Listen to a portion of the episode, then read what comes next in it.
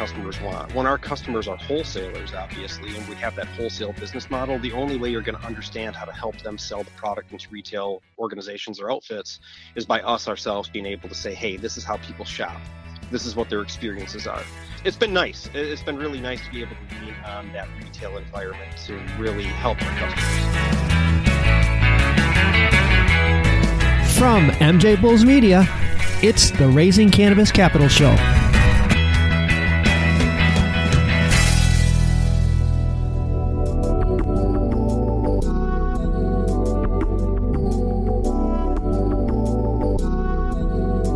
Today in Raising Cannabis Capital, we are joined by Mason Kaufman from Made by Hemp. Mason, welcome to the show. Hi, thanks a lot for the invitation. Well, Made by Hemp is a Michigan-based manufacturer and distributor of CBD products, which you guys sell online, but you also have a wholesale business and a retail business, which is interesting. Why don't we start off and talk about the products that you manufacture? Yes, so we're a CBD wellness manufacturer and distributor as well as retailer.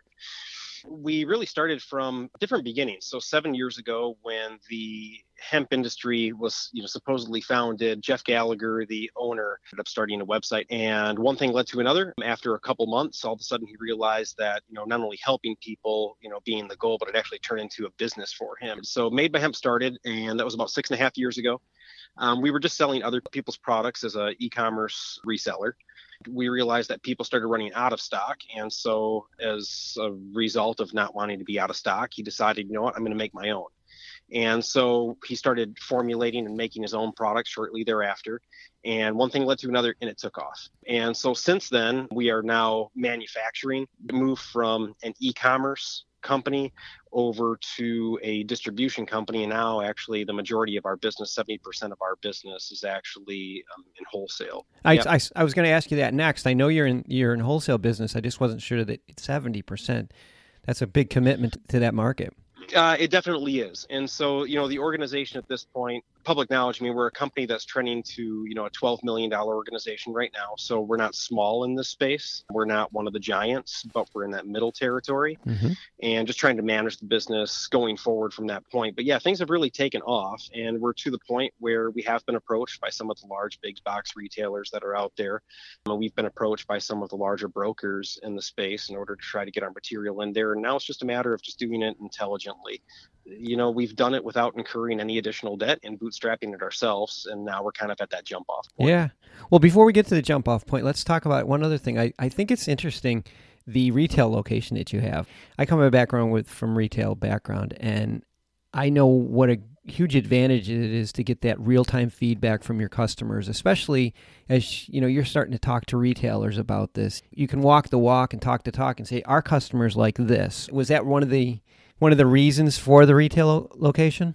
It's actually the primary reason for the retail location. The retail location was actually thought up as a result of just saying we need to understand better what our customers want. When our customers are wholesalers, obviously, and we have that wholesale business model, the only way you're going to understand how to help them sell the product into retail organizations or outfits is by us ourselves being able to say, hey, this is how people shop. Mm-hmm. This is what their experiences are.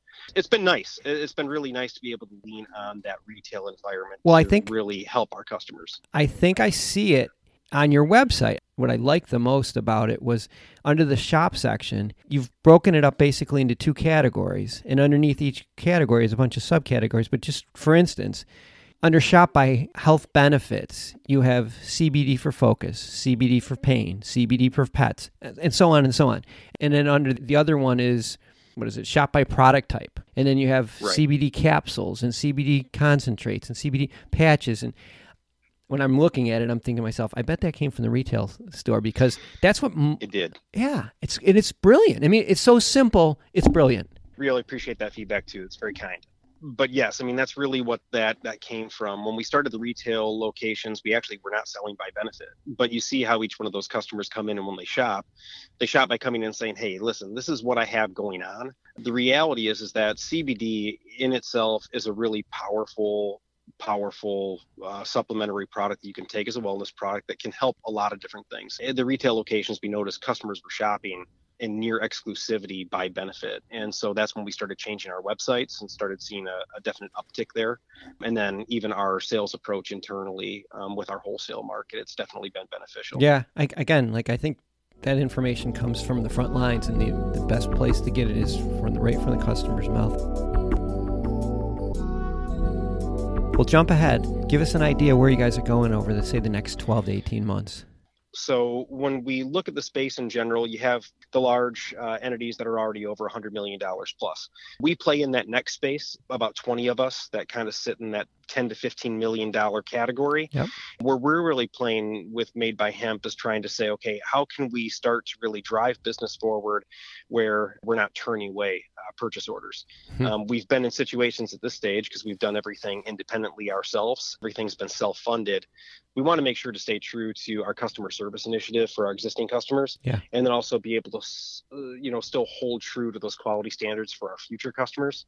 And so we've gotten to a point where we've been turning away that initial order or trying to adjust that initial order in order to make sure that we can grow naturally. Understanding that was kind of a hang up.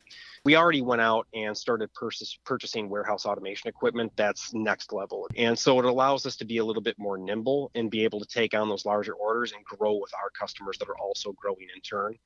So, that's really where we're going. It's really that implementation of warehouse automation, that implementation of enhanced customer service as a result of that, as well as enhanced delivery times. And that's going to bring us to the point where we're growing financially. Well, and that's the thing about growth, a growth company, is that you can't walk away from or turn down purchase orders. You just can't, because somebody else is right there going to fill it. And so if you want to get the market share, this is the time to get it when the market is exploding like this. Well, it's tough to do it out of cash flow, though. So are you in the process of raising capital? So we are in the process of raising capital right now. We're looking at a couple different avenues. We have been looking at some standardized lending options, but those standardized lending options still aren't to the level of what we'd look for long term.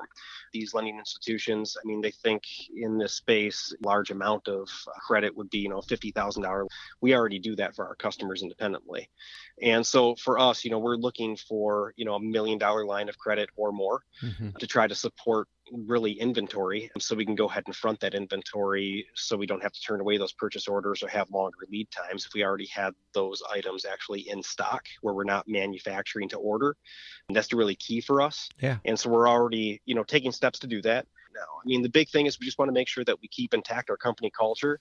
The business has definitely grown organically, and it's been a controlled growth model. And in doing that, we have the right people in place. And we are seeking capital, but we're looking for that right investor. So, if there are people that might be a good fit, and they should just reach out to you directly to talk to you about what the options are or what you're looking at.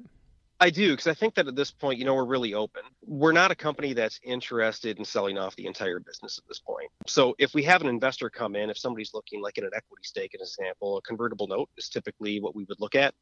And in terms of, an equity play, somebody that comes in with a smaller minority share and wants to play in this space with an organization that's exceptionally stable, a little bit more storied than most in the space because we're 6.5 years old and has a strong track record of a diversified business model, that's definitely us. Yeah, and I think that checks a lot of boxes for companies or for investors or different people. I think you've checked a lot of boxes. So we have so much more to talk about, but I'm sorry our time's running short. But we've been speaking with Mason Kaufman from Made by Hemp, and we'll have all of his contact information on the MJ Bulls website. Any investor information that you have available, we'll also have that on our website. But so Mason, like I said, we could keep going on forever on this, but it's good stuff. I really appreciate you being on the show. Yeah, thanks so much for your time. I really appreciate it. Yeah, and good luck with this.